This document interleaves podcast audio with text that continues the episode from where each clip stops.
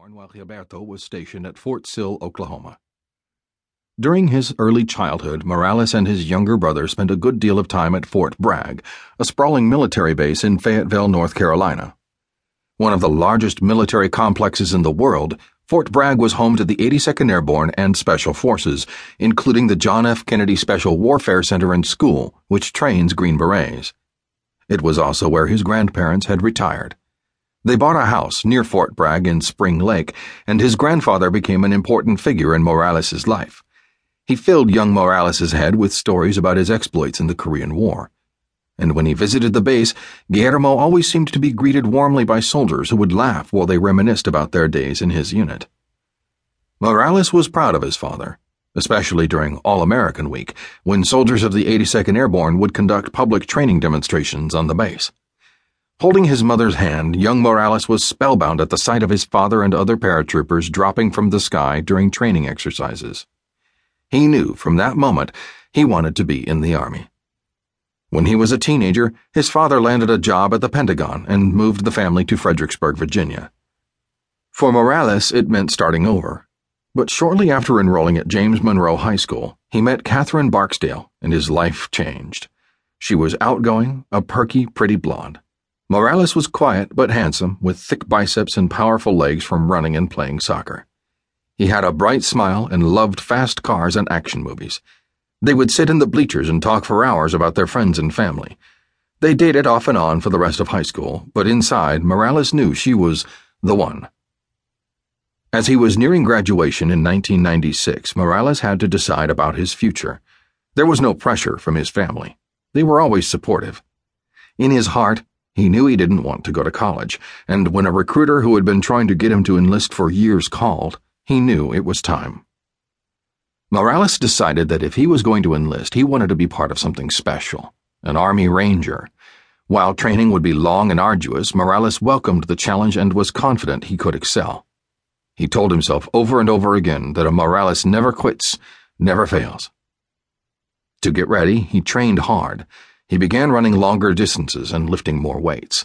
He wanted to be in the best shape of his life. He was 18 when he reported to basic training in September 1996. And after basic, he joined the Rangers for even more training.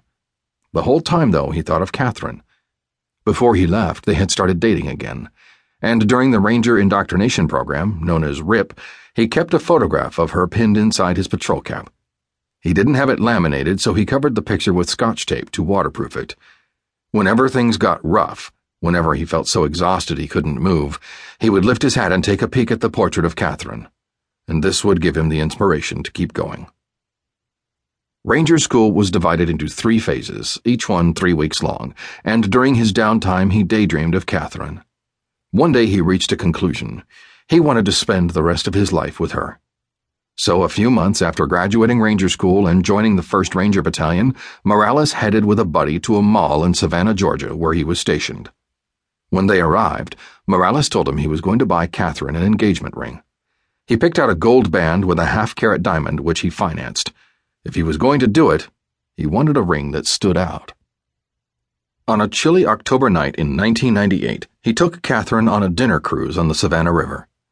Before he left the base to pick her up, he made sure he stuffed a small box with the ring in his pocket. During dinner, they made small talk, but the tough young ranger was uncharacteristically nervous. Would she say yes? What if she said no? It would be embarrassing, especially in front of everyone on a cruise ship. As the boat slipped under the Savannah River Bridge, with the brilliant night skyline of the city in the background, he pulled out the box with the ring, reached for her hand, and knelt. When she saw the glittering stone, she jumped up and wrapped her arms around him. It was yes. They were married a few months later. It was an exciting time in his life. He was married to his high school sweetheart and was being deployed overseas for training missions. In a three year span, he was deployed to Botswana, Germany, and Egypt.